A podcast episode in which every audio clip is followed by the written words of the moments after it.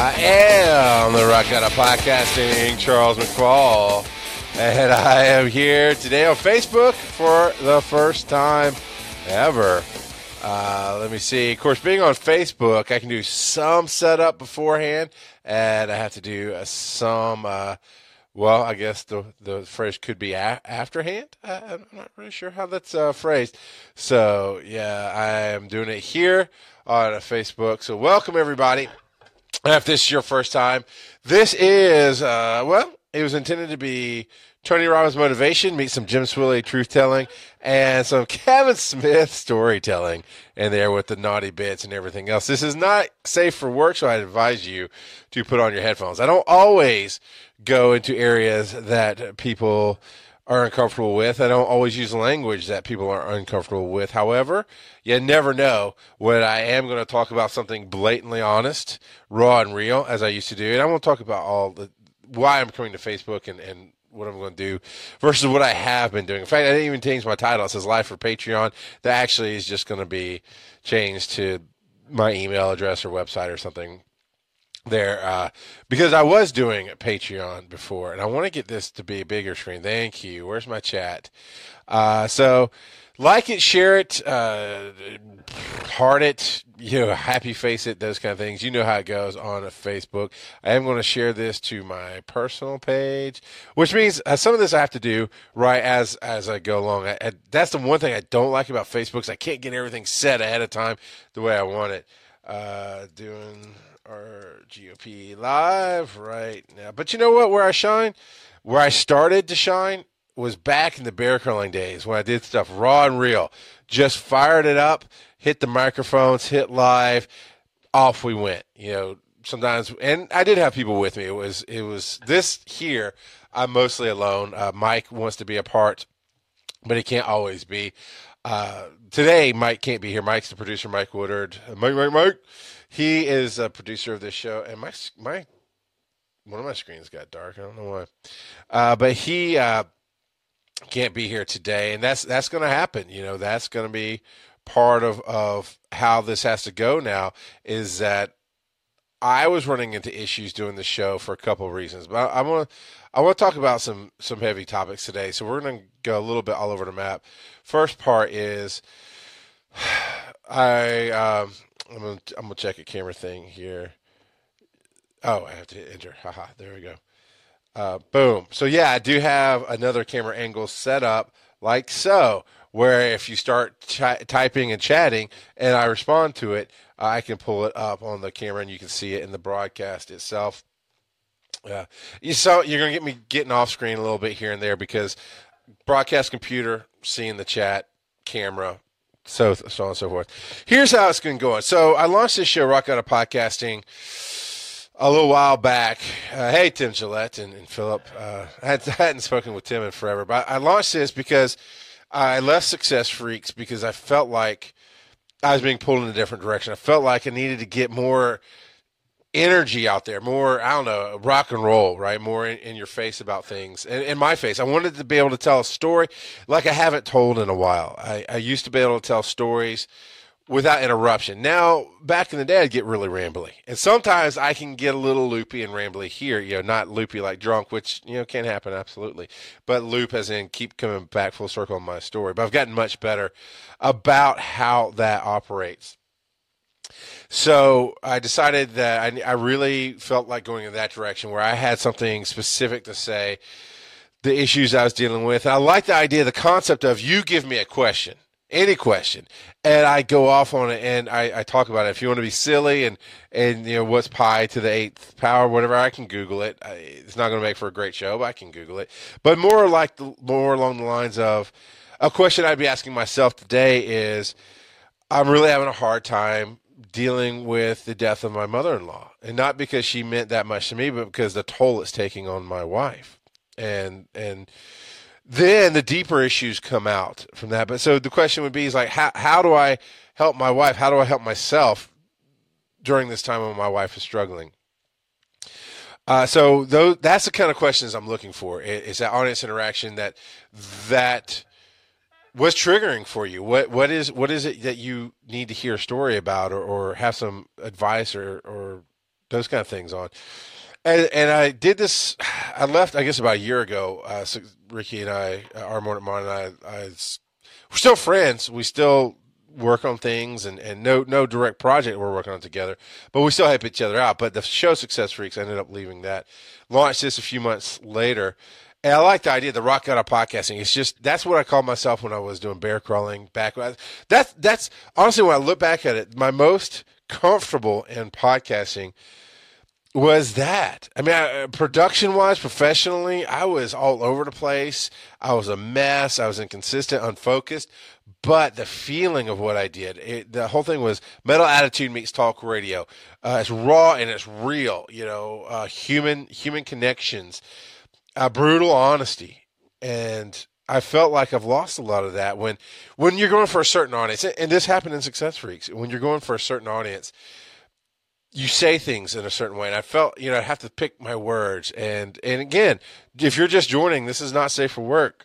So I wanted a place where I could just, if I needed to say something that offends people, but it's what I believe, I wanted a place to say that. If I needed to phrase it with 4-letter words, I wanted a place to say that.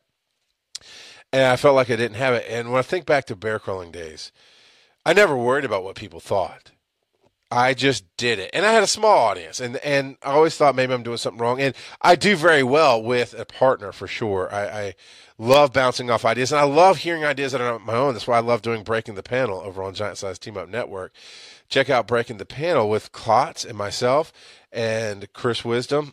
And it's just that diversity and the ability to play Punchline Scramble, which is one of my favorite games, right? Find the joke, make people laugh, or be surprised by the joke and laugh yourself. Never know what's going to come from those guys. And I work well there. But here, I needed something on my own. And I went about it, and I felt like a wrong way. And that actually plays into the whole It's My Issue. That's something, to tell you where the title came from of today's episode about It's My Issue, is...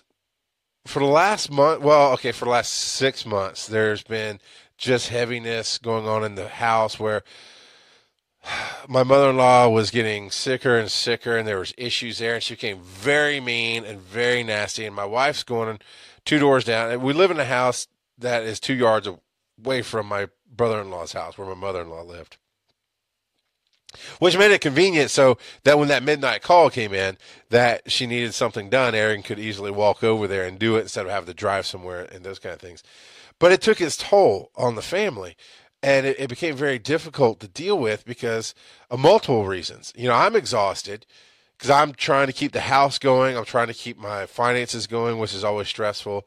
Okay, always is the wrong word, but keeping the finances going is a stressful thing because I've chosen a life of working for myself and being on the hustle and chasing my passion and my love. And my love is to sit here and talk to people and to share my life and to get these things out there. And then that doesn't always make for a steady income. And it's so easy. And I do sometimes miss the office job that I had that I never quit, got laid off. And because of how I focused on what I wanted the podcasting empire. I want to be able to speak from a stage and educate people. I want to do a show where, let's be honest, I want to do a show where hundreds of thousands of people are here on Facebook watching live and sending in a question, and I can interact. And I found some of that with EMS Underground that I do on Thursday afternoons, and we just went straight to Facebook as a new way of doing things and a new way of interacting. And I found as I took those shows on solo, because Tom, the owner of the school, the Georgia Institute of EMS, they're doing a lot of growth. They're doing a lot of classes. He's gotten things that have come up last couple of weeks. But I found kind of doing Rock God Light, right? It's very medically oriented. It's very EMS oriented from my history being a paramedic. And from the audience is EMS based, all medical new students and older people who are learning things, or seasoned people, I guess I should say. I find that doing that, you know, getting that interaction, it made for a much better show. And what I messed up with Rock God is that I thought, okay, I've established, you know, these are the things I do. I know launching it, I launch it to a smaller audience, but I just had this vision of what was going to go on. And so I started it doing it one way, recording the podcast, putting it out there, but I'm going to do video. And the video is basically locked kind of behind a paywall, right? You go to patreon.com/rockgodofpodcasting and you pledge. And wherever you level you pledged at, that's the access you got. And I kind of went about it backwards, looking back now, thinking, you know, getting the business in place, right, and building the audience to follow. Well, it made for a lot of work for me, a lot of unnecessary work that it happens. You know, and I know I'm going to be in and out of the mother-in-law thing and my issues versus why I'm changing the show to Facebook Live, open to the world. And it's all intertangled because that's my life. My life is, you can say it's a tangled mess. I can say it's controlled chaos. It's everything touches. You know, people talk about kids and or OCD people having the plates where white can't touch green and green can't touch orange. I mourn it. On Success Freaks was like that. He had his Tortuga world. He had a Success Freaks world. He had his private life. He had all these sections sectioned out. And that is a concept I have a difficulty wrapping my head around. His life is life. Life touches everything.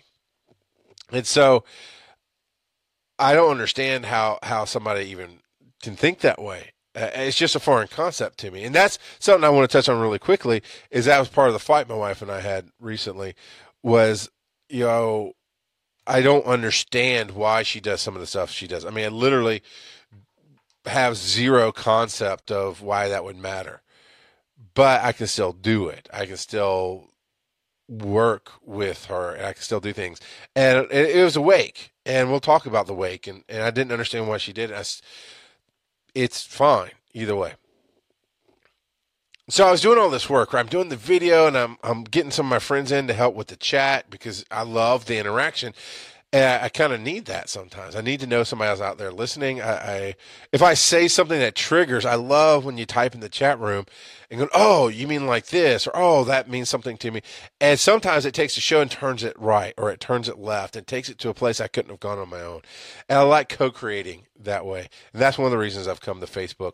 I noticed that I was basically doing Rock God of Podcasting EMS version on the show, except you know, there on EMS Underground, I will curtail my language. It's absolutely safe for work, absolutely safe for the general public.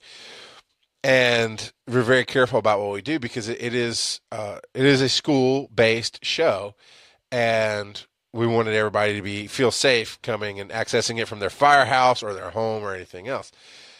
But I noticed that, you know, if I'm talking on a topic and somebody pointed in, it's like, yeah, that's, you know, what do you think about this? Off we go, or, you know, exactly how I thought about that. And it's a good thing. So I was making a lot of unnecessary work for people in the future, right? Because I have no patrons at this point. And that's fine. I'd rather have interactors, listeners, people who get something out of this. At one point, it was suggested to me that I even turn this into a ministry. And I thought about that for a second, but it didn't suit. It didn't suit what I was doing. There was no business promotion, no audience that was going to get me otherwise to turn it into a quote-unquote actual ministry, because I grew up in the South, in the Bible Belt, in the Baptist church. So when I hear ministry, I think what most people would think is some kind of God-based thing. And while I have my ideas and opinions on God and how the universe works and everything else, I think it automatically shuts doors to people like myself, because honestly, if I'm going to check out a show, but I know it's a ministry ahead of time, I've already got preconceived notions. I've already got this shutdown almost of it. And I'm going to be playing with Facebook here. I'm going to talk about everything. That's what this is going to be. It's going to be scattered. You're going to get behind baseball. You're going to get the brutal truth of what I'm doing. Used to be, brutal honesty would be, I'd just get in your face and tell you what I thought about you, whether that hurt your feelings or not, or what I thought about the situation, and if you didn't like it, suck it.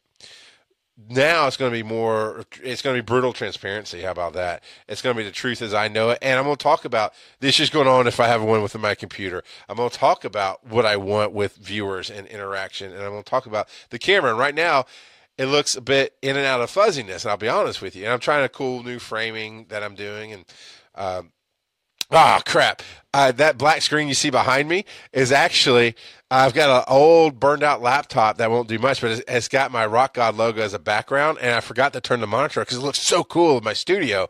It really does. It looks great in my studio to have that screen with the Rock God logo, and I might actually change it to the corner where the pins are so that it would show up behind in this framing. Anyway, see? I talk about everything. So I was making a lot of this unnecessary work. Going to YouTube privately, right? It wasn't going out to the world, it's just going to YouTube. And then I do another 30 minutes after for patrons only. And the idea was you got access to me live and got to be there. Well, nobody knows about me, right? I mean, I've got a very small but dedicated audience. And I want to say I appreciate you out there. Phil Ramos has been contacting me. I know Alara Pooter has been listening and writing in stuff. Following me here on Facebook, Carl Dodge and Chris Wisdom and a number of people who, Angie Pruitt, who follow along and watch. And she's going to be mad at me. Angie's going to be mad at me. Happy birthday, Angie, by the way. Today's her birthday. She's going to be mad because I didn't text her. But you know what? This is the kind of show this is. I'm going to stop mid-show right now. Well, I'm not going to stop. I'm going to keep talking and going. I'm going to text her and say, hey, I am live right now. So there. That's part of what I do is you never know what you're going to get on RGOP Facebook. All right. Because she likes to be texted to let her know when to tune in to things and those kind of stuff. And no, I'm not going to do that for everybody. Angie has supported me and been with me since the bear crawling days. And by supported, I mean she has brought clothes to my house for my kids. She has been there for everything I've done in real world conferences and speeches, and always been there online to help do stuff, write notes, whatever I need. She's been my girl Friday, if that's a thing I can say and not get yelled at by feminists or something. That's from a movie, by the way. And honestly, I don't know if he treated her good or bad. I actually have never seen the movie, My Girl Friday.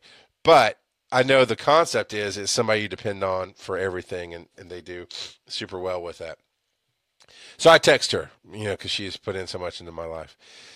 So I decided, so I'm doing these private videos, and then there's supposed to be like a 2-week delay until the podcast comes out, and then I have to cut the extra off the video and put it back up on YouTube and release it. I just hit this point, and I don't know if anybody out there has done this. I just hit this point of creativity going, this feels like shit. This feels like I'm pushing a rock up the hill. Not the whole show. And I did have to ask myself, is it the whole show? And I actually did an episode recently where I had skipped, 2, 3, 4 weeks of not recording, and we had some in the bucket. And I went 2 or 3 weeks missing posting stuff. I still have 2 more to put out besides this one that's going today.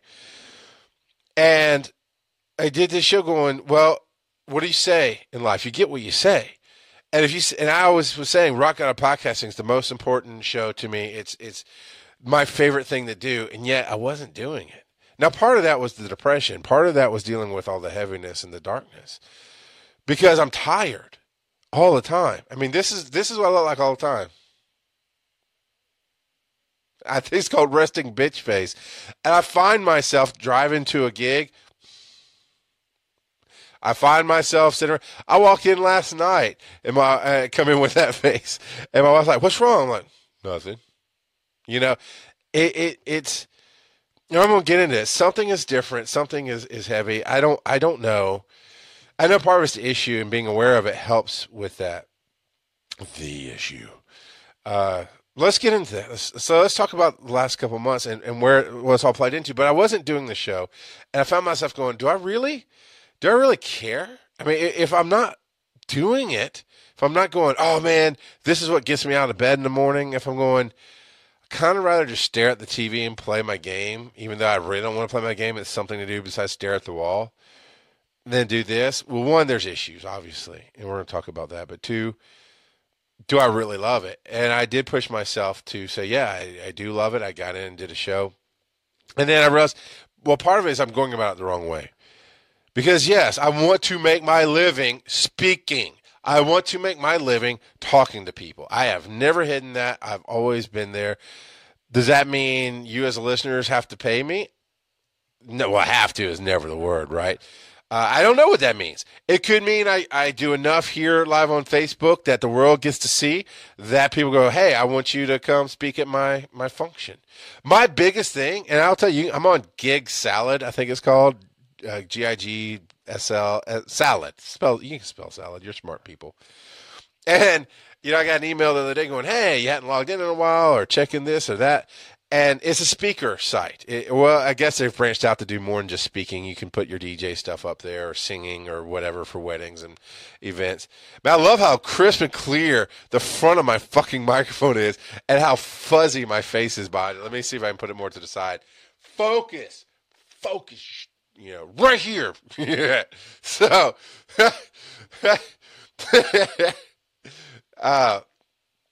my point is, there it goes. I told them what to do, and it did it, more or less. My point is, I was refreshing it the other day and going, you know what? Looking at my picture, looking at what I did on Gig Salad, I'm like, that's who I thought I should be. So I put up a new picture of me and my microphone, just a selfie that I had with my headphones on and everything.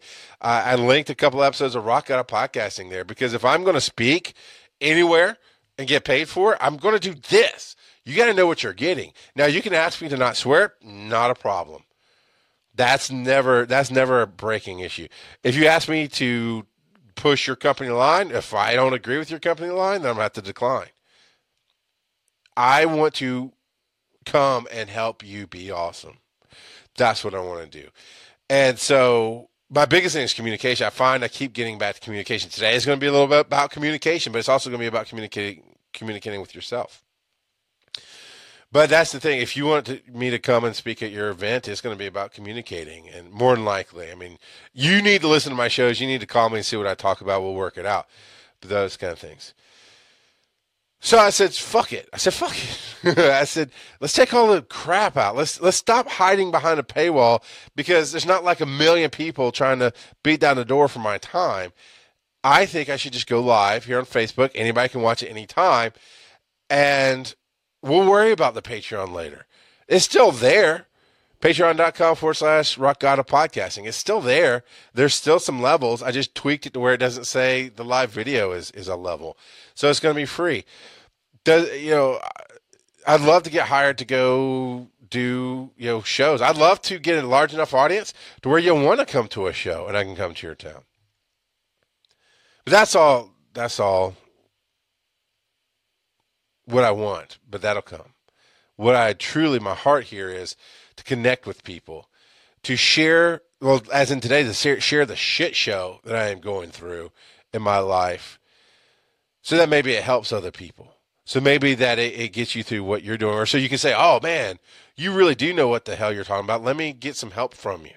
Because so many times in my life, let me rephrase. This is the issue. The issue is I've always felt alone and unloved. Always. Even at Dragon Con, when I'm treated like a rock star, and it's getting more and more rock starry there. Even when I'm working on a big panel for Giant Size Team Up and we're doing a game night or we're doing a movie panel. We're about to do Wonder Woman this week. We're going to do that panel and release it. Knowing that I'm doing good work helps. Knowing that I'm being a good husband at home helps. But this last 6 months, and especially this last month, has really shown that no matter what, underneath it all is still this huge gash in there that says I'm alone and nobody gets it. It says I always feel that way. I always want to put stuff out there for other people who feel that way to know that you're not alone. And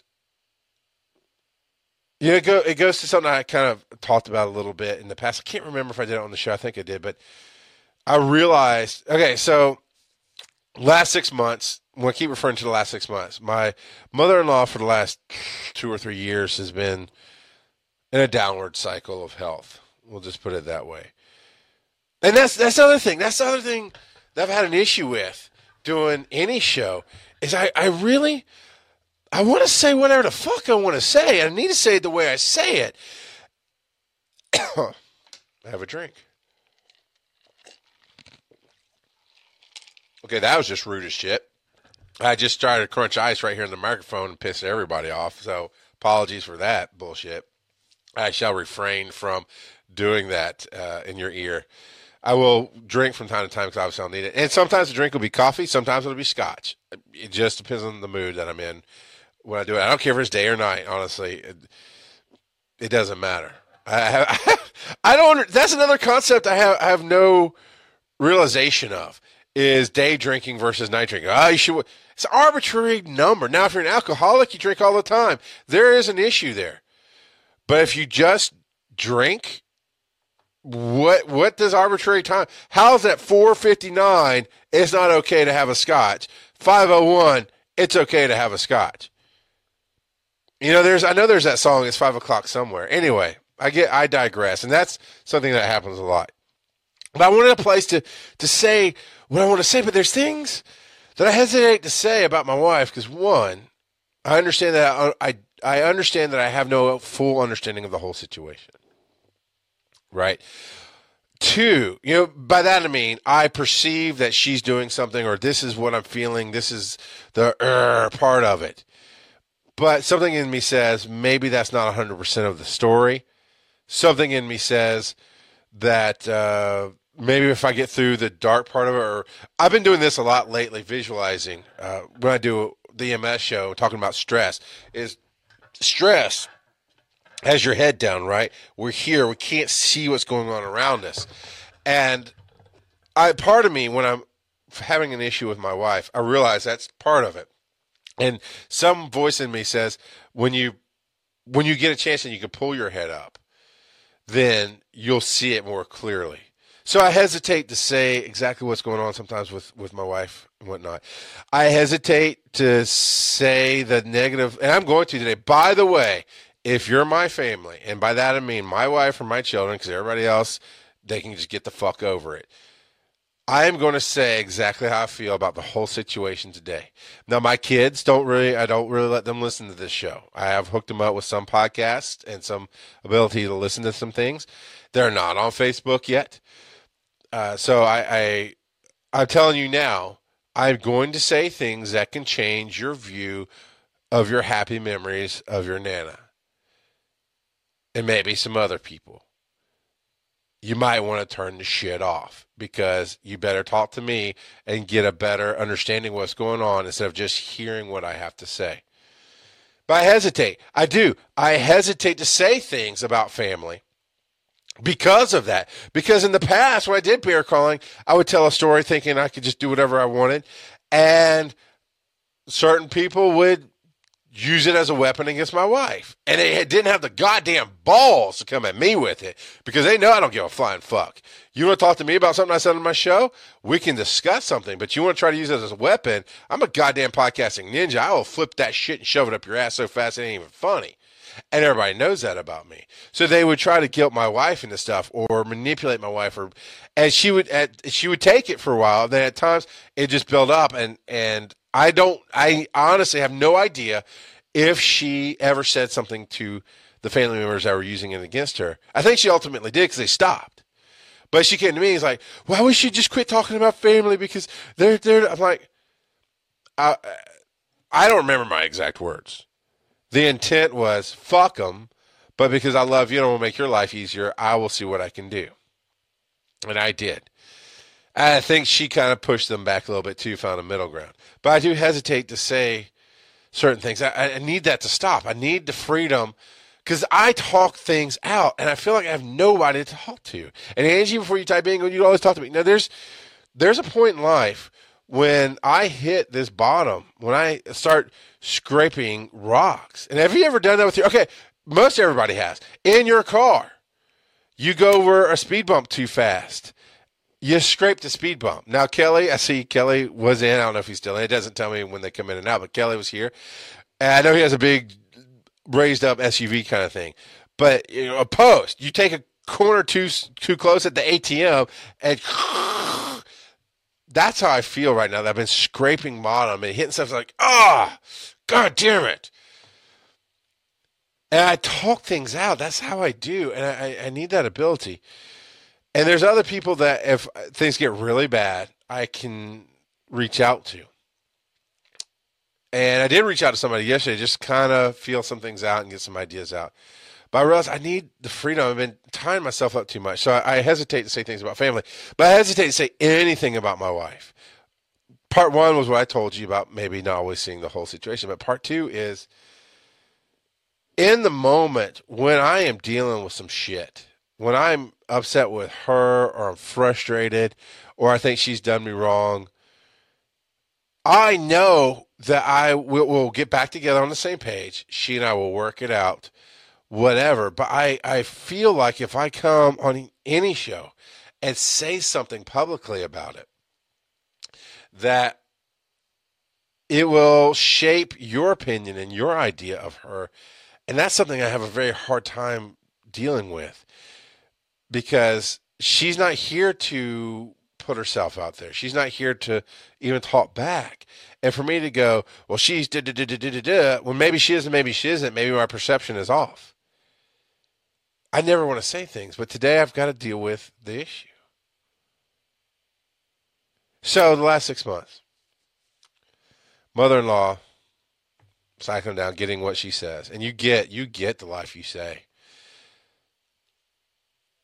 There's another concept along with that. I believe it was Joe Vitale, Return to Zero, I think is the book.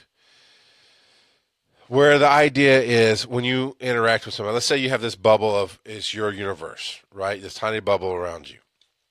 And as long as I'm in my own bubble by myself, I can say everything I want and I can shape my universe, and what I believe is what I get and what I focus on is where I go.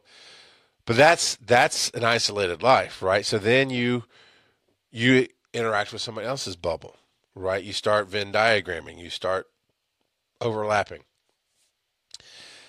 Especially when you're married, there's a big overlap there. When you have kids, there's an overlap there. And on out. And the way he said it was, and Jim Swilley, truth-telling is what I say at the beginning of this. Jim Swilley truth-telling. Jim Swilley talks about being pulled into other people's realities and being influenced. This is one of the reasons I have a huge problem with politics. And one of the reasons I have a huge problem with people on Facebook, I understand there needs to be a conversation about it. I believe you're having the wrong fucking conversation about it. I believe when two sides are just goddamn yelling at each other and fucking posting memes, and both sides just believe in whatever bullshit comes from whatever source they think it needs to come from, there's no conversation. And it's goddamn Real Housewives of Washington, D.C. is what it fucking is. And my wife loves all the Housewives shows. I hate them. I think they're horrible because I know part of the reality is maybe people would get along better if the producers weren't pushing things. But the second part of it is the worst comes out in people because it's encouraged. Or maybe it's just who you are. But it's just this train wreck. And they never actually talk to each other. There's always this, I have an issue with this person. And they talk about blah, blah, make an issue bigger, start some shit. Then maybe eventually, oh, well, no, me and this person are finally cool. We got things settled. Now I have an issue with this person. That's all this shit is. Instead of sitting down and going, how can we make this world better? How can we change the course of what's happening in history right now? Truly change it. How can we understand the world better? It starts here, right? In your house. But we'd rather get on Facebook and be anonymous and post bullshit and share memes and fuck the world. It just kills me. It bothers me.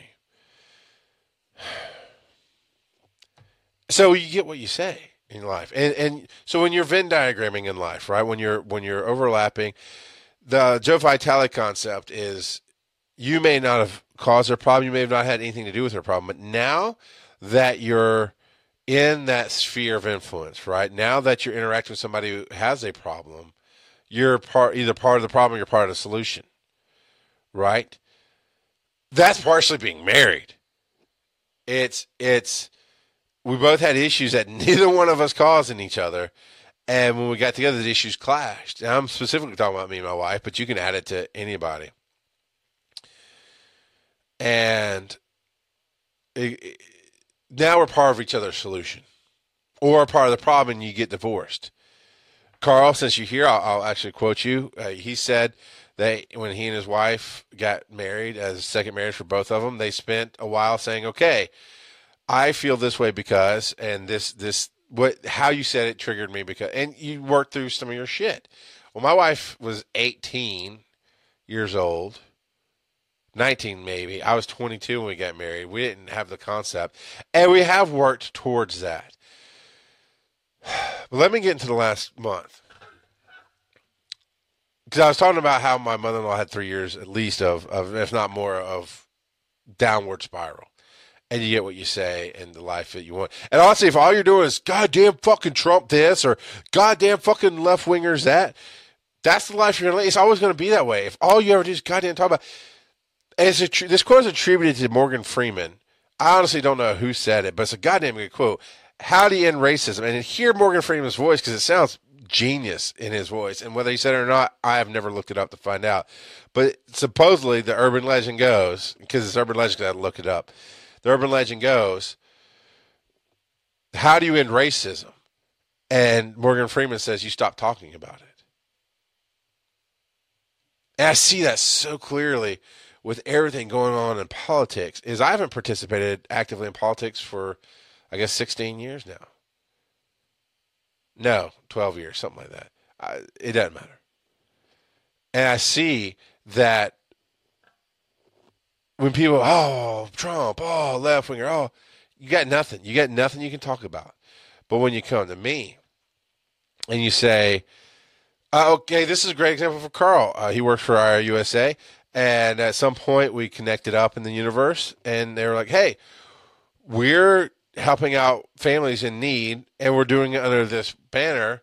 Would you like to help? And I said, absolutely. And I went for a day and changed somebody's life for a day by handing out some food and helping out. And they do that kind of thing every day. You got to start at home. But that's getting away from the issue, my issue, which I'll reiterate is no matter how successful I get, no matter how many people I'm around, no matter how much people seem to believe in me, I still have this deep, deep, deep issue of feeling like nobody gets it, that I'm always alone. And in that feeling, I feel unloved. Now, I know my wife loves me. I know my kids love me, although they frustrate. I don't mean in a standard parent, oh, they frustrate me by love. No, there's other frustrations there that I might get into. But for the last 6 months, back at Thanksgiving, right before Thanksgiving, my mother-in-law had a stroke. And she went to the hospital for the first time of 4 in a series. And the way my brother-in-law is, my wife stayed at his house. And that's 2 doors down, but that means no going out and doing anything with the kids. She couldn't leave the neighborhood. She really couldn't come home for very long at that point. She slept there. There's lots of issues to deal with, and some of it's relevant to the story, some of it's not. And honestly, Sean sees this. I'm going to keep it simple and keep it to the point, but it's my story to tell. So she had to stay over there. So now we're leading up to Thanksgiving, so it's not quite break. Break came very quickly, but I had to get up. I was doing gigs at night, and this is about the time, towards the end of October, 1st of November, this is about the time that I was doing 6 gigs a fucking night. 6 gigs a night I was doing. Not a night, I'm sorry. 6 nights a week is what I was doing. And in doing that, I was making good money. And then the podcasts were helping supplement, and we're getting ahead, and we're going to have a decent Christmas. And I had booked a gig that in 6 days, it was about a 5-day thing, but there's travel time and whatnot. I was going to get paid so well on this gig that it was going to cover what I was going to miss on my other stuff. So I was making up my bills and pay me, God, another $600 more. And my wife and I, holy shit, we can actually do a fun Christmas for the kids. You know, we can have some fun with this. We're going to pay our bills. We're going to save some of it. And Christmas is coming. And we always do little things for Christmas. And we always have that's a whole nother story. But that, and then for no reason, that gig just went away. And then other gigs started dropping off. And I went from 6 nights a week to 5 to 3. I think I got down to 2 nights a week. And now it's panic time. Because now I'm having to fill in the gaps. And I'm reaching out to my friends. Do you have any kind of work? And this and that and the other. And I went back to driving Lyft. I've always driven for Lyft. It's just off and on. I went back to like full-time driving. And it's stressful. And so all that's going on. And then my mother-in-law has a stroke. It has to go to the hospital. And there's a lot of ins and outs to that. That frustrated the fuck out of me. That brought me down. But it was seeing how tired my wife was, seeing how upset she was, seeing the stress on her. And I was able to tell her the other day, one of the biggest things that bothers me is I can't just make that all go away. I can't just take your pain and make you feel better. And that's what I want to do. You know, I can't even help. You know, I can't do anything for you. I mean, I know I am doing stuff for you. I'm taking care of the kids. And so I had to go out late at night and work, get home right midnight, be by myself, which is always frustrating, just because I like being with my wife and she likes being with me. Knowing the stress she's going through, then getting up at 6:30 the next morning to get the kids up, to get them to school, to, you know, then go back to bed for myself and then get, you know, it was just a full stress thing. And she comes, and Thanksgiving's coming up, and I told them cancel Thanksgiving, and they didn't, and that's fine. They being my wife and my brother-in-law. So she comes home right before Thanksgiving, and she's better. There's stuff going on, whatever. But I think she was actually over here in her wheelchair, whatever. Then we move into December, and something else happens. She goes back to the hospital. This time it's for like 3 weeks. And that got super stressful again. There's lots of school. There's me trying to get gigs and drive and don't know where the money's going to come from at the end of the month. And I'm still doing Rock God of Podcasting. And I'm still doing Breaking the Panel and Pokemon Go podcast and this and that. But I'm starting to really wear my stress to where everybody can see it. I'm going to take a drink.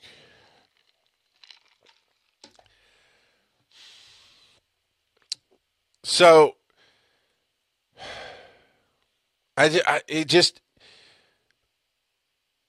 the hardest part of that is feeling like my wife and I are a team. But here's where I started realizing this concept, and here's where my world started breaking for me. My perception of my reality started breaking for me. Is Aaron's the favorite on my list? End of story, period. I would burn down all of podcasting. Honestly, I know Phil's watching, and maybe he understands this. I don't know. I haven't talked about it much, but I don't know that anybody would find this as a surprise. I would shut down the Giant Size Team Up Network and walk away from it if that's what my wife needed. Because so many times in the past, where she was the most important thing in my life, but I let other things distract me. I treated her like shit. Yeah, I was chasing the music dream for so long, and I'd buy stuff for the band and hurt our bills, our ability to pay bills, and not ever consult her. But supposedly she's the most important thing in my life. And then when there'd be an upset thing, and there's a moment of everything coming to a head, right? It's not like she ever threatened to leave me or anything, but it would be at whatever moment I needed to wake the fuck up and go, I was treating her like shit. She's taking last place to everything I want to do. Instead of being a partner in everything that I do. And it waked me up. And at one point I was doing this network called Bear Crawling Nation. And we got attention from Adam Curry and his people and his network. And I was doing everything for everybody. And it was growing and things were working, because why the fuck wouldn't it work? When all you have to do is show up and turn on a microphone and do the parts you like, and anything you don't like, you just hand off to me because I'm the one growing the network. That's easy for you. And it's my fault. There's no blame. And I felt like I came out with some blame there, but there's no blame. I realized it was because that's exactly what I told him to do. And I'm doing everything. And this is before I had a good cell phone, or this actually might even be before real data was unlimited and it's easy to be on your phone all the time with your emails and stuff. There was a night I'd come home, I remember towards the end, and say, okay, I got to deal with my emails. And I pull up my laptop and sit on the couch and for an hour deal with emails. And I don't mean fan emails of, oh, this is so awesome. That shit never got fucking fans that thought we were awesome. I mean, don't get me wrong. Angie was part of that. She liked what we did. There are some people who liked what we did, but I'm talking about diehard fans who just want to write in going, oh, my God, I caught your show today. That was amazing. Keep up the good work. It ain't nothing like that. The deal with the emails was always the complaints. Here's what's wrong with the website. This is what's going on. That's what's going on. And I'd do an hour of that and maybe even have to take a few phone calls. And this is at night, like after dinner, when I should be chilling with my wife and my kids. And I'm not. And it got stressful. Then at some point, I mean, it just got so goddamn heavy to carry. That I talked about a lot of this. You want to hear a lot more details on it? There's an episode of Rock God of Podcasting called The Rise and Fall of the Bear Crawling Nation, and a lot of that is there.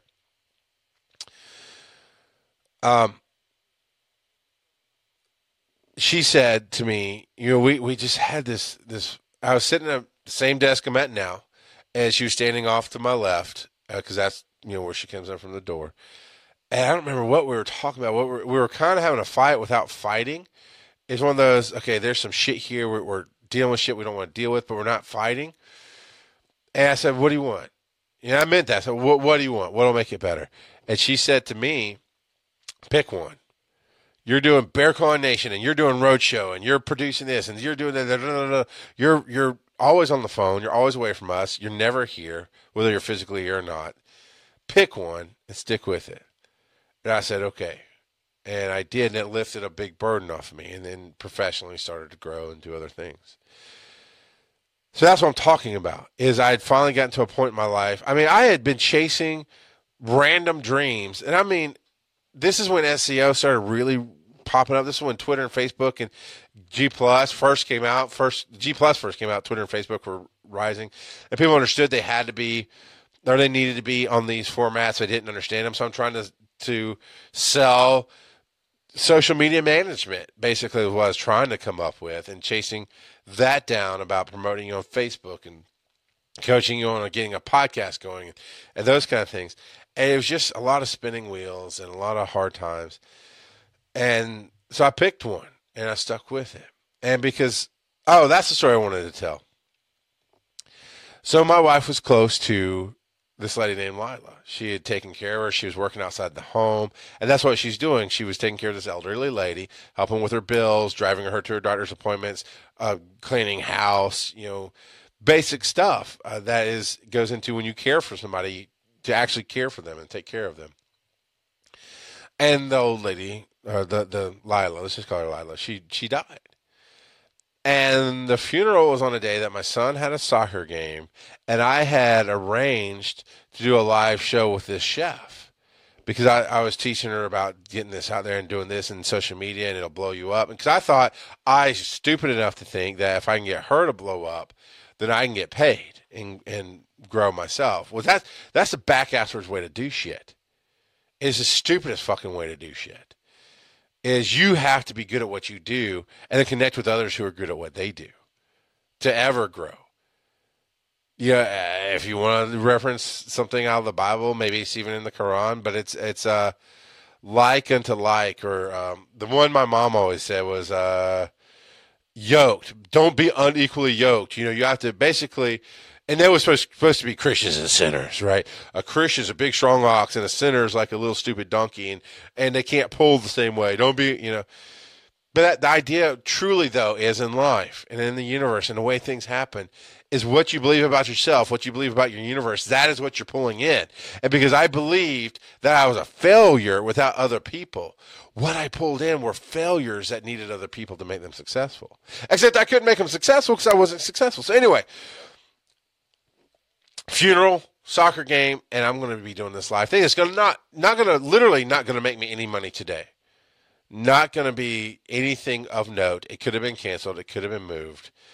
And dumb fuck that I was, I chose to go do this thing that I put this false importance on, to do this show with this chef that went nowhere ever. And while she's a good person and decent, it turned out later she really was not cut out for cameras and not cut out for video and what I was trying to do with her. She's just a person. People don't like telling me no. And I know I'm a decent salesman, and I know I'm infectious in my energy. And when I get to doing something, you want to do it too. That's the effect I have on people. So I think there's part of that. And then when I'm just painting this picture of, for me, what could happen of, you know, growing this and people see you and you build this audience. Well, when that's right for you, that's right for you. But when I paint this picture of you know, money raining from the sky, basically, which is not everyone I intended, but I'm just being exaggeration here. It's hard to say no to that. So anyway, I went and did that. So my father-in-law took my son to a soccer game, which of course he was disappointed because my wife had been at every game he'd ever been in. And he was used to me not coming because I still actually worked for a living then for an office and had crazy hours. And a lot of times I had hours that were overlapping his games and just couldn't go. So he's used to me not going, but her not going, he was super disappointed. And she went to the funeral.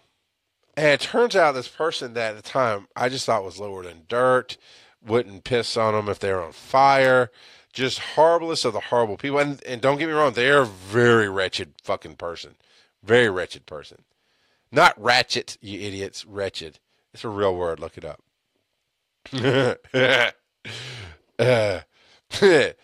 Anyway, she isn't it. But she took the time to go with my wife to his funeral. And that night after I get home, and my wife's sitting there, and she's kind of recounting the day. And she's grieving because her friend has died, and she's very much connected to those kind of things. And I don't understand funerals. I'm very disconnected. Let me just put it this way. I'm very disconnected from most of what society fucking says should and shouldn't happen. But I do realize it doesn't matter. You go with what you need. Get what you need. And my wife likes that closure about things. There's certain things that bring her closure. A funeral, if you're having one, is one of those things. But, you know, blah, blah, blah. And then when I turned out that this person went with her, I mean, just instantly, it was like... What? I mean, everything fell apart for me there. I was like, are you fucking kidding? To myself, are you fucking kidding me? I went and did this ultimately. I mean, it was a fine thing to do when there's nothing else going on, but I made this stupid choice and wasn't there for my wife when she needed me.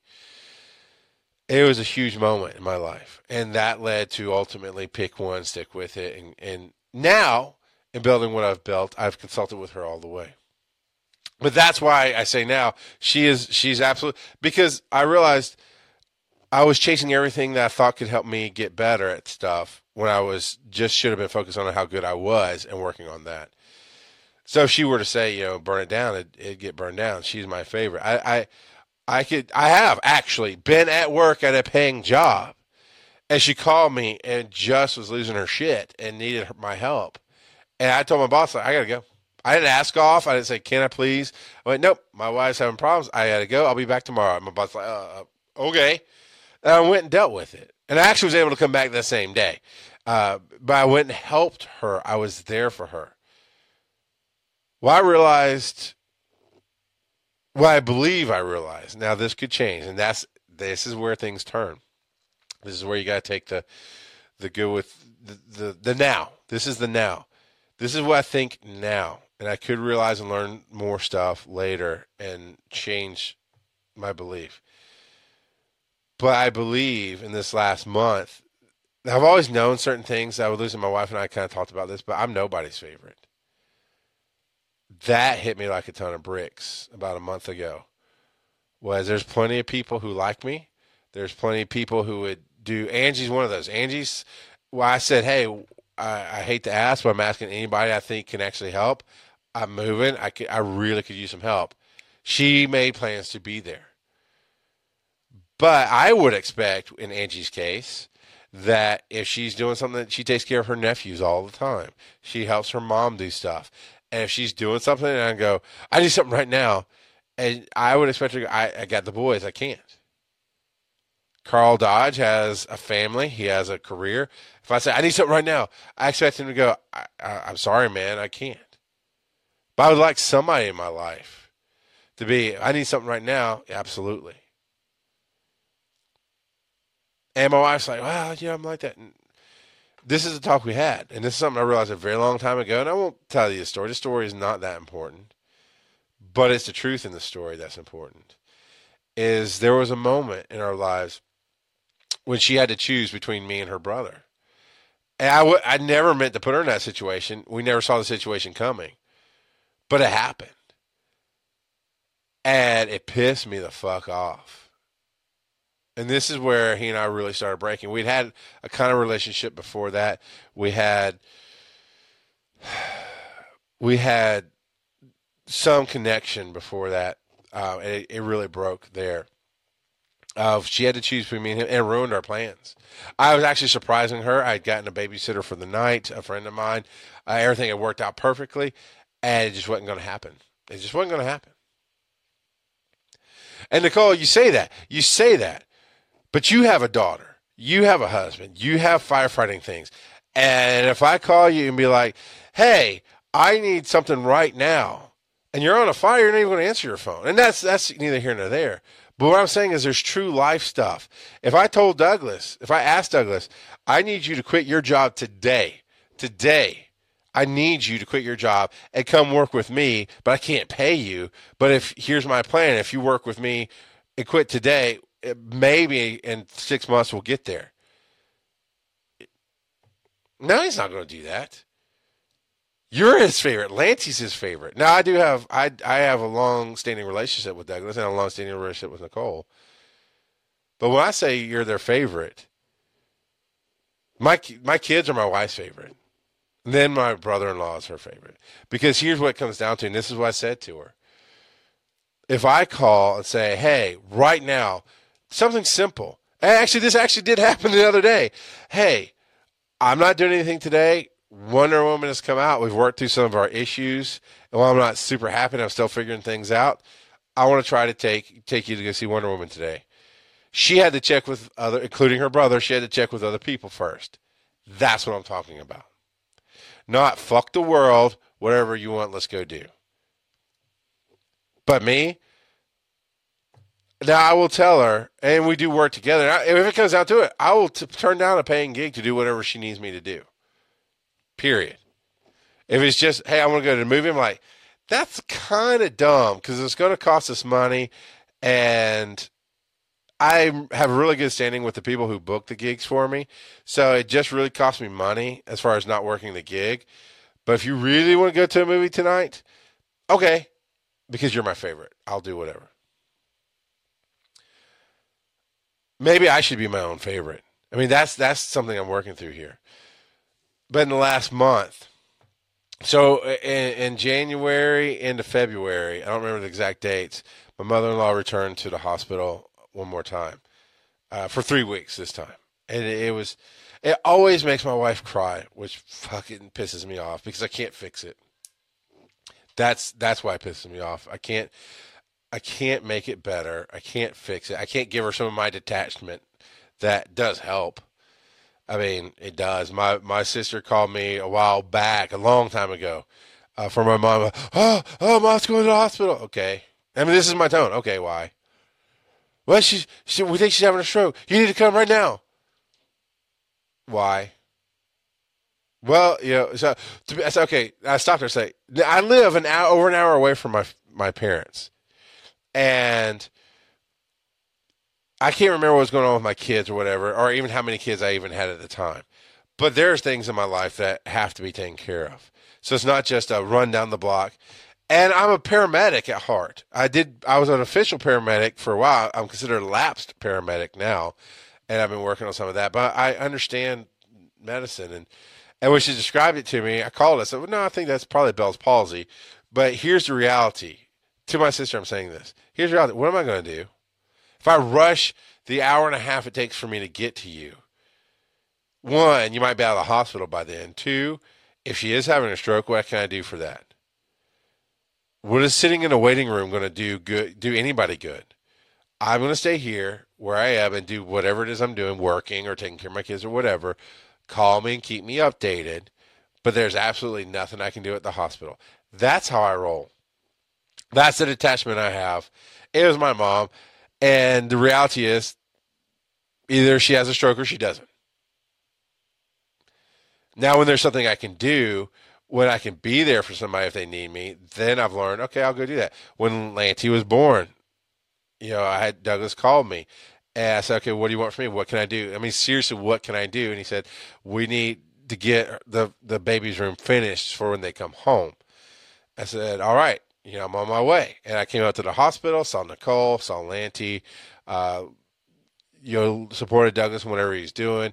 At the time, I can't remember if he's an EMT or not, but I explained because she was a preemie. So I think I helped explain a few medical things to him, going, as a parent, you freak out, but don't worry about it. Actually, she's all good. Those kind of things. Then we went back to his place and physically worked on getting the room ready because, again, she was a preemie and it wasn't quite ready, blah, blah. And so it was worthwhile. It was something I could do. I mean, if she was, because she was in the pediatric ICU or neonatal ICU because she, again, she was a preemie. So, I mean, there's a stress level there. So just being there with him, if just being there with him really helped, you know, keep the stress down, to kind of emotionally take some of that stress onto myself to help him out, and then to physically do something helps. So I understand sometimes people just need you there. I wish I could give some of that to my wife, and I couldn't. But my mother-in-law went for 3 weeks, and again, Aaron's over there every day, and it. Stuff that I carry that I never should carry. This is my issue. And the reason I keep referring to it, this is my issue, is that in our fight, I mean, we got into it the other day because I started with, I did have an issue, and I was like, I feel like, and then it turned into this fight, and she attacked me, and she did this angry thing, and she was, it's your issue. You need to take care of it. One, whether or not it actually is my issue, when you're trying to discuss something and it's just a fight, I've actually grown enough to where I've just pulled back. But there were definitely times when that wasn't going to happen. Pulling back wasn't going to happen. And I actually had this fight with her a long, long time ago. If I'm this irrational, angry person, why the fuck would you keep punching me? Not literally, but emotionally. If it's truly my issue, why do you keep fucking? Why would you punch that? Why would you smack the bear? The bear's issue is that it's a bear and it wants to eat your face. So why do you go up and smack it in the face a whole bunch of times? I mean, I actually said that to her. This was many, many years ago before kids, and she was there for 3 weeks. My mother-in-law was in the hospital for 3 weeks. And the first hospitalization visit, there was a ton of issues, different hospitals, shithole. Hospital. It's just a thing. And so that 3 weeks I was stressing because I'm carrying how much she's stressing because she thinks her mom, every time her mom left for the hospital, they both thought she was going to die, you know, which is fine. I mean, it wasn't totally irrational to think that at all, but she went to the hospital, so my wife's over next door, and she has to be there all day doing nothing. And of course, she's bored, and I'm doing everything around the house, and I'm alone and getting more depressed, to be honest, because without realizing that's what my wife had done and what fans do, what people who appreciate what I do, what people who write it, all of you watching do, you're seeing the faces that show up. Because I guess if you're my friend, I get a nice little watching now icon, and that's cool. I can see 5 people are watching it now. That matters. That helps. When you type back, that helps. And I think that's part of being a creator on the internet. That's an episode I'm going to release here soon. I'm still catching up on getting everything out. So that would just go week to week. That's what we're going to do now. You, as a creator anywhere, you need the feedback. You need to know that this is beautiful. And it's easy to say, as an artist, you should know your art's beautiful. Most artists don't. Look at Kurt Cobain. At the time, probably one of the biggest fucking rock stars on the rise in the 90s. And it just wasn't enough. It just was too much for him. He killed himself. You can even go recently to Chris Cornell. Don't know why. And yeah, it's fucked up weird. The anti-anxiety medicine can actually make you suicidal. Antidepressants can actually make you depressed. It has a different effect on people sometimes. But whatever's going on, it's not a healthy human life. And so artists are damaged. I mean, that's part of it. And so Erin's over there, and she's I'm just carrying her stress because I know she ain't sleeping. I mean, she wasn't sleeping good, and she's worried about her mom, and she's watching right now. But that's okay. You know, we've talked about some of this, and you know, maybe listening to this will be better. It's all for me. It's fine. But so, oh, I don't want to hear no documentary, Carl. You know, there's a whatever to that. But thanks for derailing me as that. But I'm sitting here going, you know, I'm so exhausted and my reserves running out. And that message in me that I have no concept of how to fix it. That's the part I'm working on. There's no happy answers here today, people.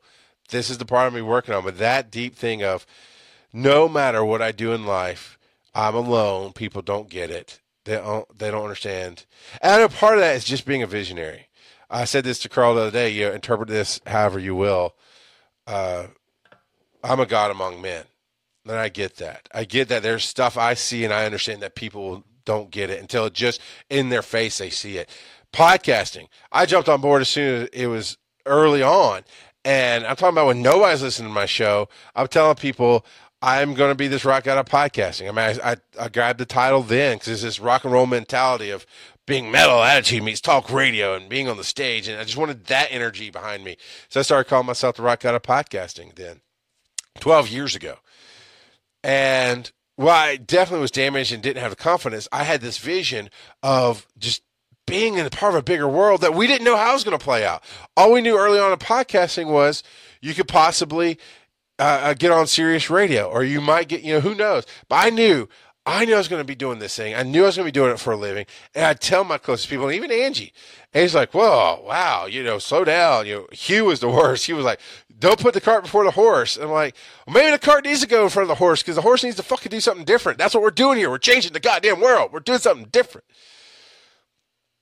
And all I can tell you, Angie, see, again, this is how the show goes. Whatever happens is whatever I fucking feel like doing, I do. And Angie, the messages are updating for me as it goes along. I don't know for somebody watching. Maybe if you pop out the window, which is what I've done, is I have the big window out with the chat on the side. Maybe that'll help you. I don't know. Anyway, I always envisioned at least what we're doing now.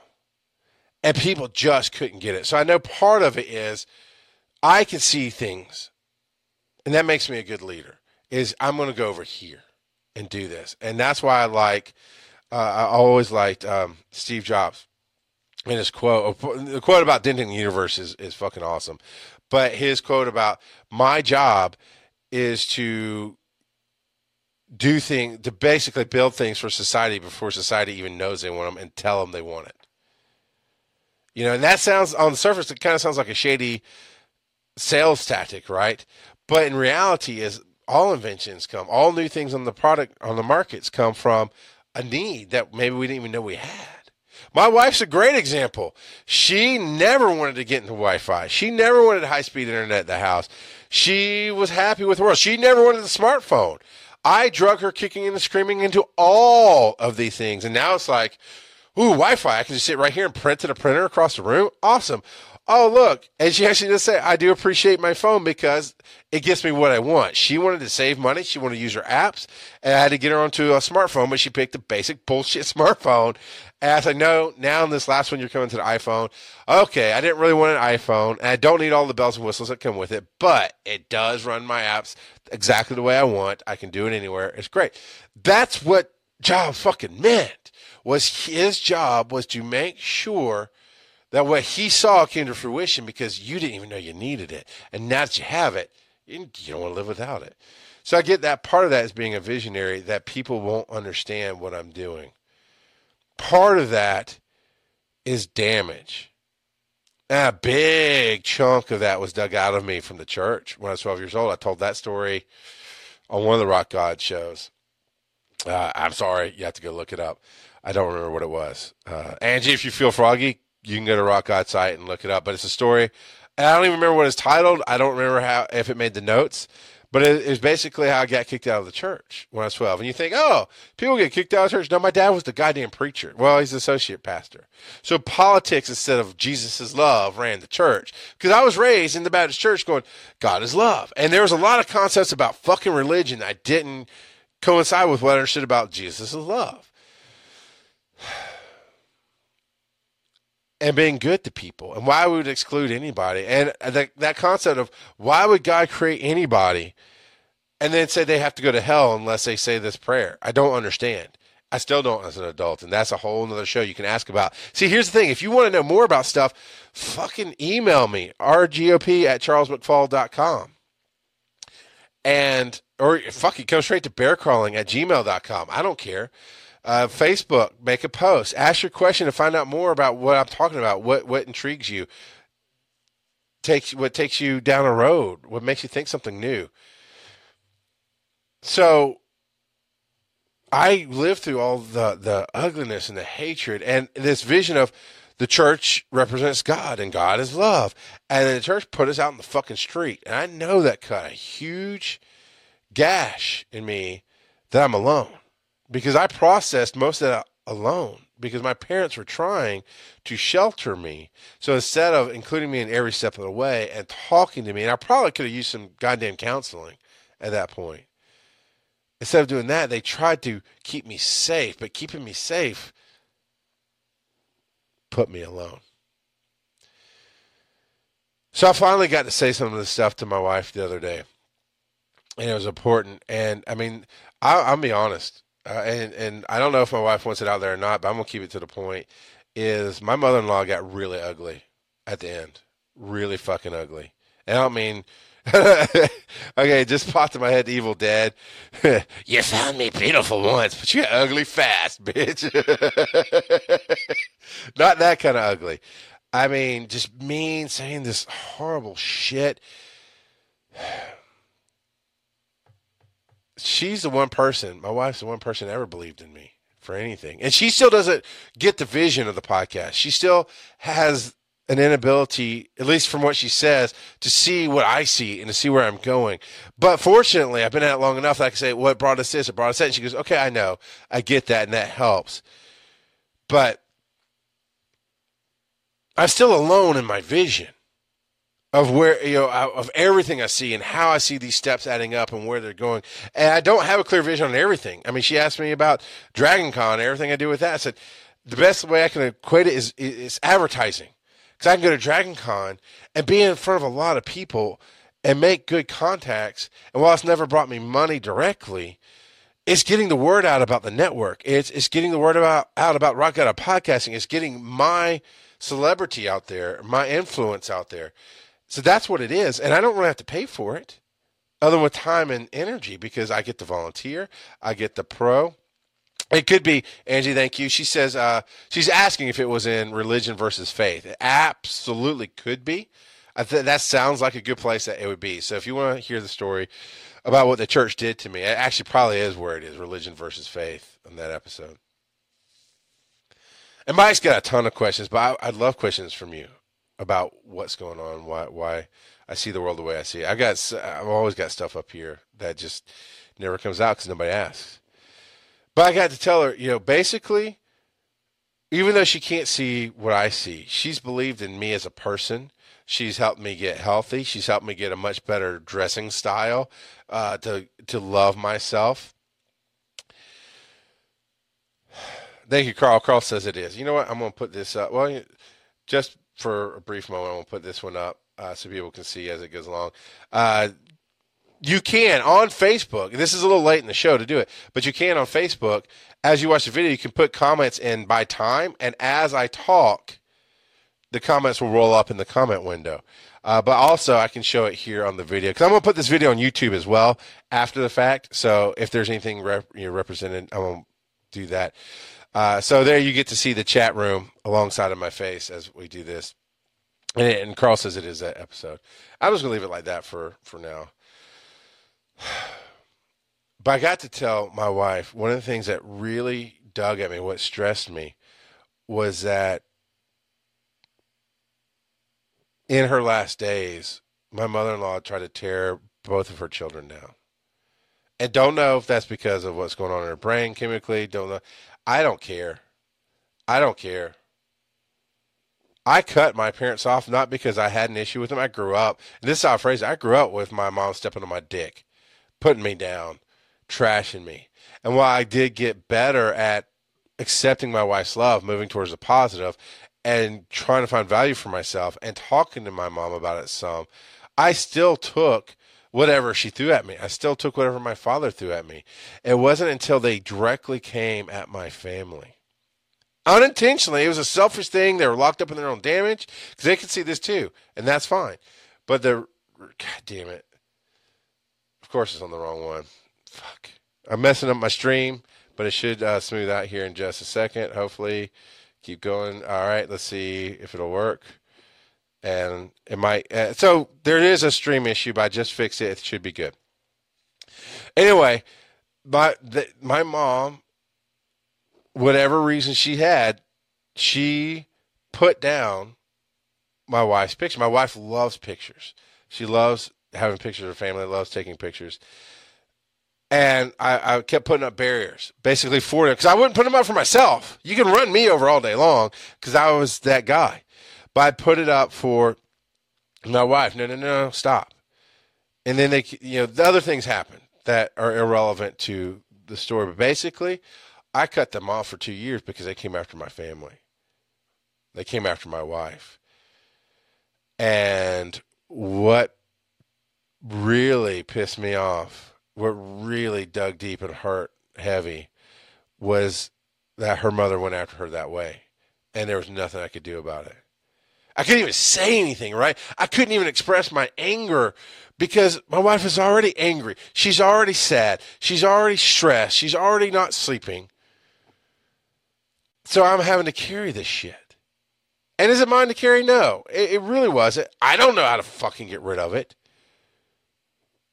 But it made me feel more alone because who am I going to talk to about that with?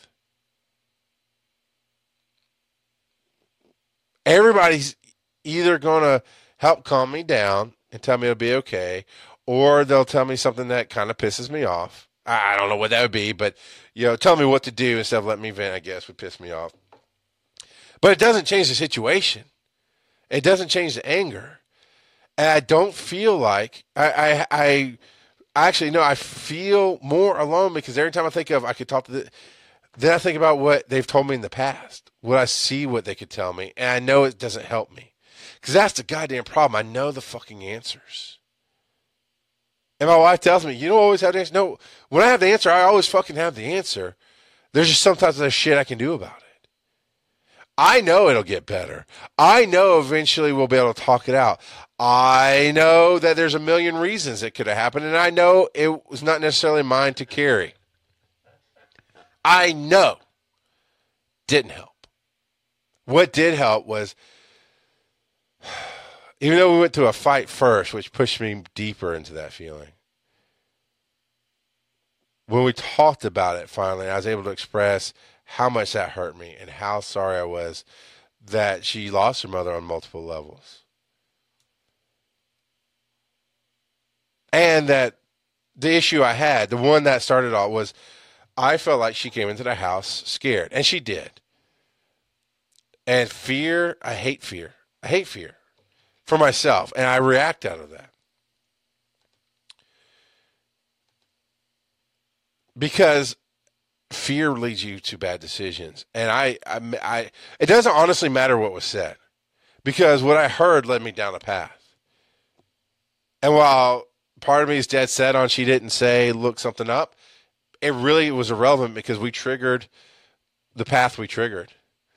And we got to where we got to. And I said, you know, and finally getting that whole I don't understand. I don't have to understand. But like, she did a wake for basically other people, and I told her I don't understand that. When you and your father and your brother are the people that matter in this situation, and you wanted one thing, and fucktards who don't give two shits about your family, who want to control everything. And see, that's where I definitely have major issues, is control and fucking coming at my family and coming at the thing that lives and breathes together. And yeah, this is what we call a fidget spinner in my day. Fucking clothesline pin.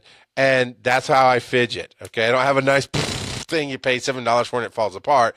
I've got a clothesline pin that I can fidget with. And I definitely appreciate all the likes. That's awesome as shit right there. And thank you, Mark. Mark says, just want to thank you for nearly a decade of listening pleasure. I've been watching since the stick ham and bear crawling days. You know what? You fucking have, man. And that means a lot to me. And see, moments like this definitely refill that tank. And I don't know, maybe it's the love languages thing. Maybe it's the love tank, whatever. I'm still getting a bunch of different concepts on my horizon that I'm understanding more of. But I realized that my kids were helping fill that gap, right? That I'm always alone. And because of that, I feel unloved. My wife was filling that with love and verifying me. People hitting the hearts and the thumbs up are verifying me. Hey, Pokemon Go has a huge audience. Well, a relatively huge audience. That means a lot. Success Freaks didn't, but we had a decent following. And we had dedicated people. And honestly, when I find out people are fans of me, that for a long time it surprised me and I didn't know what to do with it. Now I'm starting to understand more. I'm a fan of me. And that's being the hard part, is me being the fan of me. And that's what I'm becoming more of. But this time that she took away to deal with her family, that bucket was emptying to finally realize what the issue was. And when she got down to it at the end of her anger, she said, it's your issue. You have to deal with it, which is still, baby, the wrong thing to do to somebody who has the actual issue. What I wanted was what we actually got to the next day, which is, let's talk about some things and let me figure some stuff out and those kind of things. And Carl, you can slide the little comment button over on your phone. And it should hopefully. I've done that on the EMS Underground show. If you slide it over, there's some buttons there. I need to wrap this up because I got a phone call to make. And the shows aren't going to be really an hour and a half, but maybe they will. Who fucking knows? That seems to be my sweet spot. No matter how short I start a show or even long, it comes down to about an hour and a half. I'm feeling different. I'm going through a change.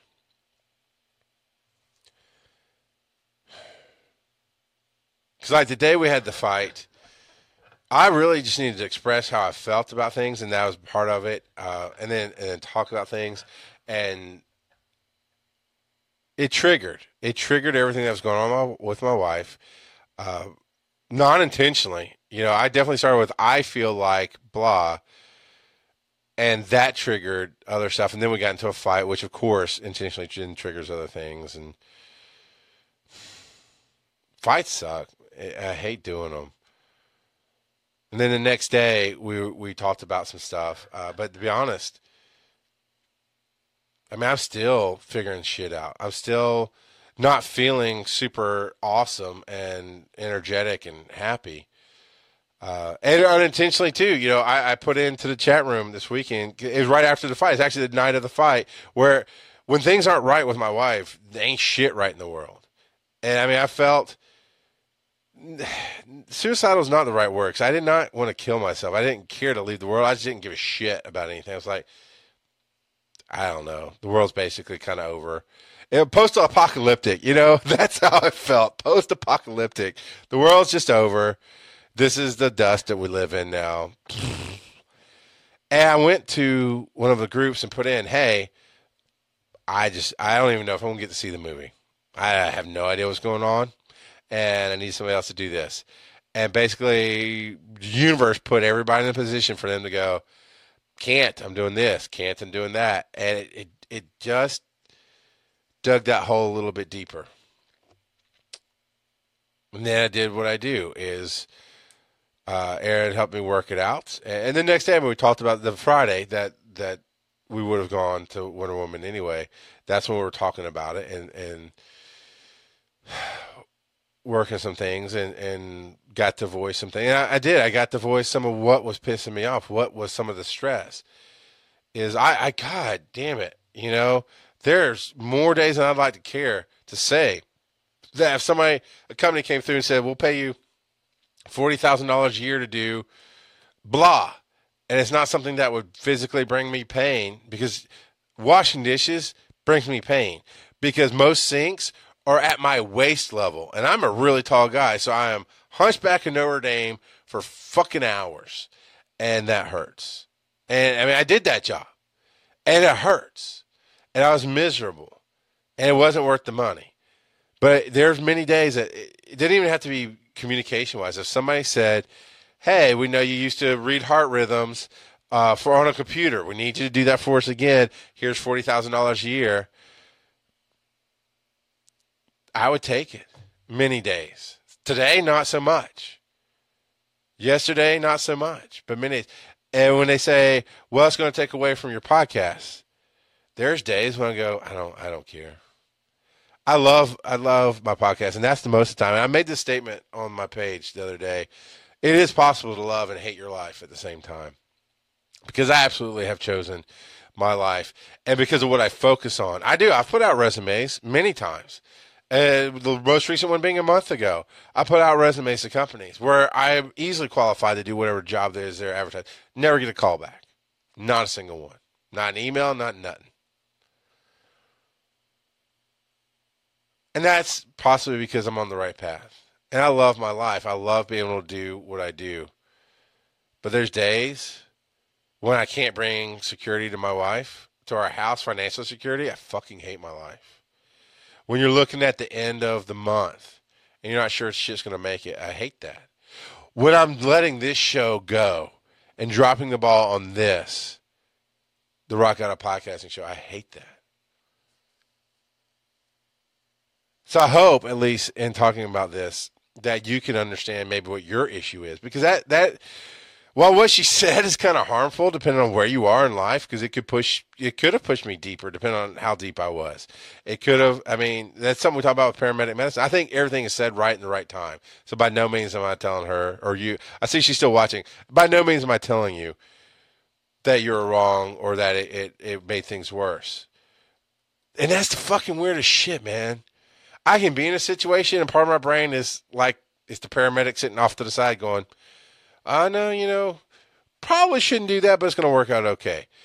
I'm not always just in the moment. It's weird.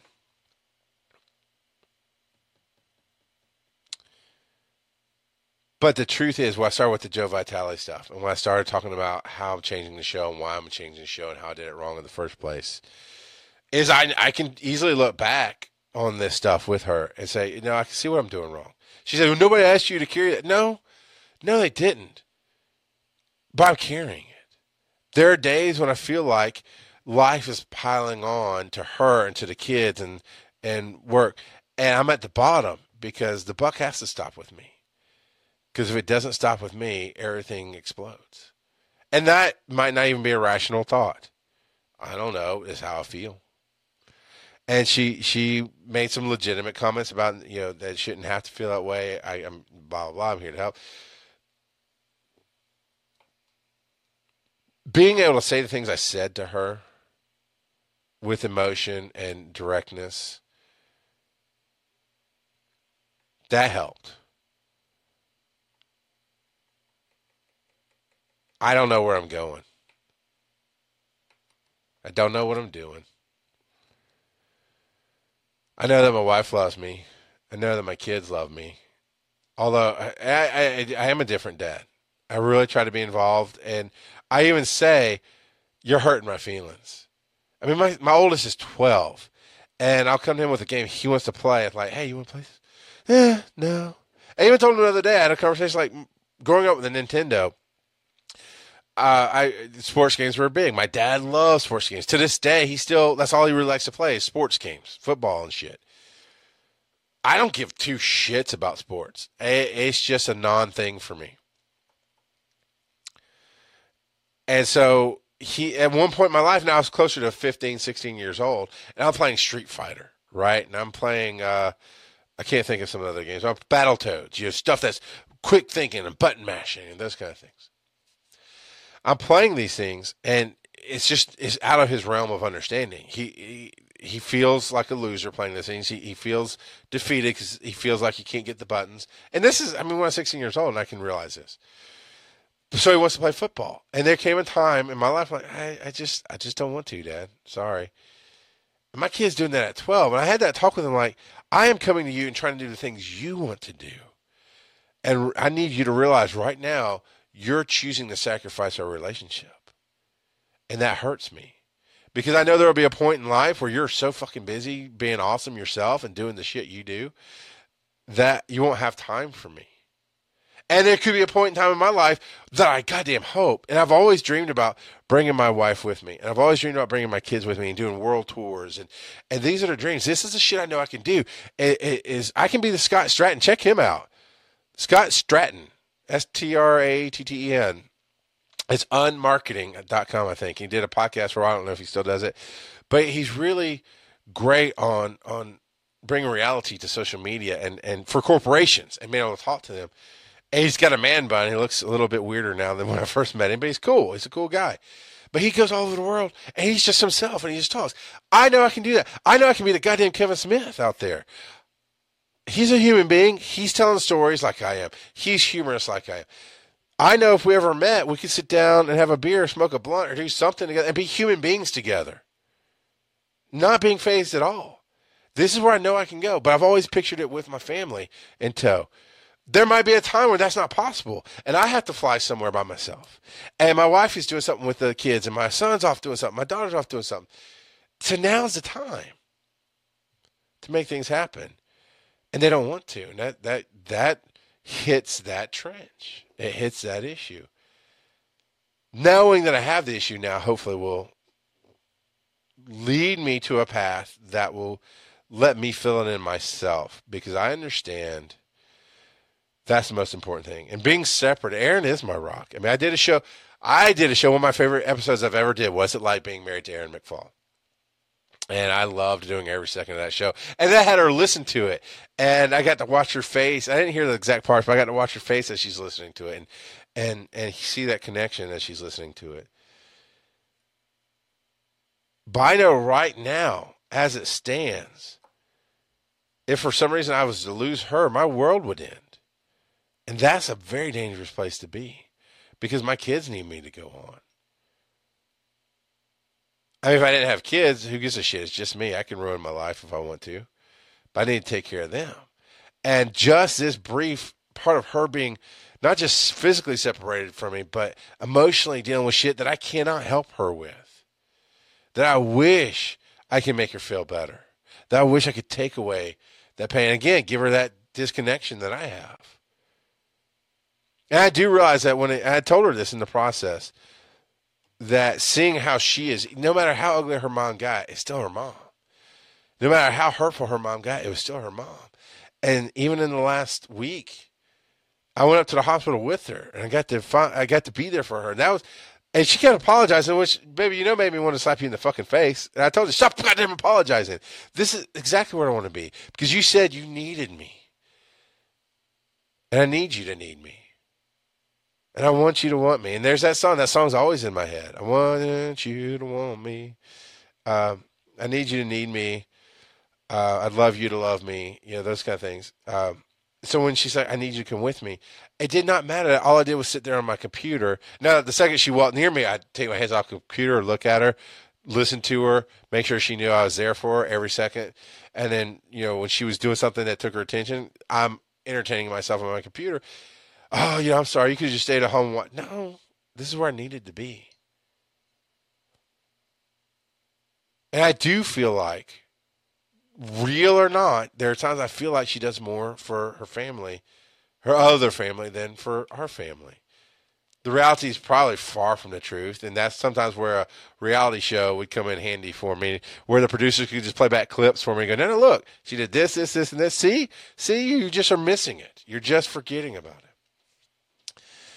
You're a cheap trick, Carl Dodge. I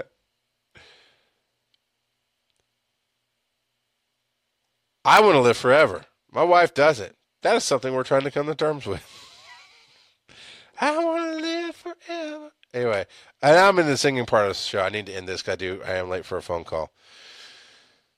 But the reality of what she said is true. You go back to Joe Vitale and that return to zero, and that if you're in somebody's fear, you're part of the problem, you're part of the solution. The issue is mine. The issue is deep down. I feel like no matter what I do in this world, no matter how much it explains, no matter how much some people can get part of my vision, I feel like nobody sees it all and that I'm alone. That does make me question my path sometimes. That does make me doubt myself sometimes. But then, honestly, there's the Paul Klotz and the Chris Wisdoms and the Brian Ibbets who, when I have a crazy idea, fucking Mike Woodard. I had the crazy idea for this show. And, I mean, when I pitched it, it was literally, I ran it by him first as a producer going, okay, is this just my ego talking? But I'm always listening to rap music and metal music. And the two things that they have in common is the singers are always, I'm the best. My fans are the best. Fucking, yeah. Almost to the level of worship me. Especially in rap music, it's always, I'm the best. I'm the hottest. I'm the baddest. You know, every rap singer is like that. But then you get to the metal side and it's always, not so much in music about being the best, but they're like, we've got the best fucking fans in the world, and blah, blah, blah. And they're being worshipped almost to a point. And so I said, I want to do a show called Rock God of Podcasting, where that's what I talk about, where the confidence in me, nobody's there to poo-poo it. Nobody's there to say, oh, you got a fucking ego, which my wife does remind me of all the time. Being right and the world not understanding it sometimes seems like an ego. And maybe I do have some of an ego. I don't know what to tell you. I do know that I fucking have the... When I have the answer, I have the answer. There's a lot of times I don't have an answer. I don't know. But maybe the answer is just for me. But when I pitched that idea to Mike, Mike's like, no, that would work. People could ask you a question, and you know, you just talk about your life, and you just come off with this energy. And I'm like, okay. And then I ran it by Douglas. Named out. Let me put that over on the video so people can see it, because this will go to YouTube after today. But that, you know, when I talked to Douglas, and I was like, "What do you think about this idea?" As the longest friend I've ever had, over 20 years now, we've known each other and been through hell and back. He had to approve Aaron, you know, and I introduced him to Nicole, so obviously I approved there. I ran it by him. Same pitch. Rap music, metal music, worship me, I'm the best, blah. Figuring he'd slap it down. And he went, no. Wow, no, I get that's a good concept. And then he even started giving me, he's a non-podcast guy. As far as I know, he didn't really listen to podcasts at all. He helped do some in the past. He's been on some episodes with me on my shows every once in a while. But he's the guy that you need in the world that helps run the shit you need. That's where he gets his stuff. I call him Super Chief all the time because he fucking, all he wants to do is serve his community and be a volunteer firefighter and do everything there that needs to be done that he can do. And even he said, you know, oh yeah, and he started giving me ideas on how to make it better. I'm like, holy shit, this. So when people get it, that helps. But I have to figure out how to fill in this chasm, this issue. Because you're part of the solution. You know, I'll drop you again. Paul Klotz. He's come to me. I mean, there was a time when I was like, I go into a trivia gig and I just fucking read the trivia. I don't know. And people are like, oh, we're so glad you're here. So I'm like, I'm not even getting to do my humor like I do. I don't get to make jokes unless I hear somebody in the audience say something they didn't think I heard, and then I get to answer back. Because I do interactive comedy. That's why I've never been attracted to do stand-up. My stand-up is not telling jokes. My stand-up is the Kevin Smith stand-up of telling stories that have humor in them. But my humor, my joke, my comedy comes from interacting with somebody else and throwing in those punchlines and reality-based humor. So, yeah, I need to get off here. I know I'm rambling. But when you guys believe in what I do, when I brought that to Klotz and said, dude, I don't even know. And he said something about the energy I bring and just the vision I bring to things. And even in the smallest part, when I bring the energy, they're seeing a ton of it, even though I know I'm only given a fifth of what I could do or less. It helped me go, okay, I can keep doing I wasn't looking to quit trivia. I just didn't understand why people gave a shit that I did it. And I still to this day have many games that I do that, oh, we enjoyed it. So I mean, teams that lost by a huge margin, we enjoyed it. Thank you so much. We'll come back. And I'm like, really? This week I only did like 2 jokes. You know, my good weeks I'll get 5 or 10 out there. But they do. They enjoy it. And I don't understand. But I need no understanding to actually ride with it. And that's where I am. And I'm gonna do what I can to understand how to fix the issue that I have, because that's the only person who can. I mean, my wife helped a lot, but I see what happens now when she's not there to continuously is not like an everyday thing, but just to always be there to top it off, right? To smooth it over. When she's pulled away to have to do other stuff, it starts emptying, and then I start sinking back into what the issue is. All right, I'm going to shut up now because I don't know how to wrap this up. I'm going to keep going. Thank you all for being here. This is perfect. This is what I've been looking for.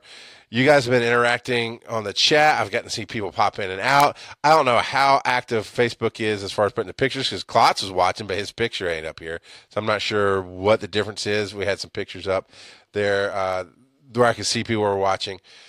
Doing the feedback thing is amazing. On the podcast, and this is a long one today, but on the podcast, you can listen to this on the go, obviously. If you're catching this on Facebook and don't have time to watch the whole thing, I'm going to do announcements at the beginning. I think that's something I need to do at the beginning of every episode now, is for Facebook, do all the announcements up front where you can find me, what you can do. That way, as you pop in and out, you know you can come back and get it. RockGodOfPodcasting.com is where the show's home is. YouTube.com, look up, I think it's Charles.McFall, but just Google Charles McFall or Rock God of Podcasting on YouTube. I'll pop right up. This video will be downloaded today, probably, and put up, or tomorrow. It'll go to YouTube and be live. The podcast goes to Mike Woodard, and I played the intro live for the show. I'm going to kind of play it live out of the show, but he might edit that somewhat. So the podcast will come out very quickly. You can subscribe there. You can listen to it on the go. There's 40-something episodes already out there. And YouTube is there. Facebook.com/Rock Out of Podcasting. I don't know what time I'll be back. I really don't. That's going to be the flow of this thing, is it has to happen when it happens. And I'm going to shoot for at least once a week. And I'm going to do little mini videos as time, you know, I need to talk about this right now. But you want more? I mean, I hope you want more. But if you want more, send me those questions. Post them on my Facebook page. Help me help you. Help me help you. Show me the podcast. Give me the questions. RGOP@CharlesMcFall.com. BearCrawling@gmail.com. Twitter is @RockGodOfPod. You could message me. You can tweet me. If you want to keep it anonymous, email and direct message is the way to go. And just tell me, hey, you can read the question, but leave my name out of it. Absolutely. This is where I want to go. This is what I want to do. So this is what's going to happen. Man, and this has been perfect because all of you came out, in and out, time, you know, what. It's fine that you go in and out. You don't need to listen for 2 fucking hours, but I appreciate those of you who did, and appreciate everybody who downloads the show. So, and if you do want to help out, patreon.com/Rock Out of Podcasting. All right, now it is time for me to shut the F up. So I got to move my music over here. I'm going to try to give you some out music because I feel like you need that on the live as well. Tune in, check out Rock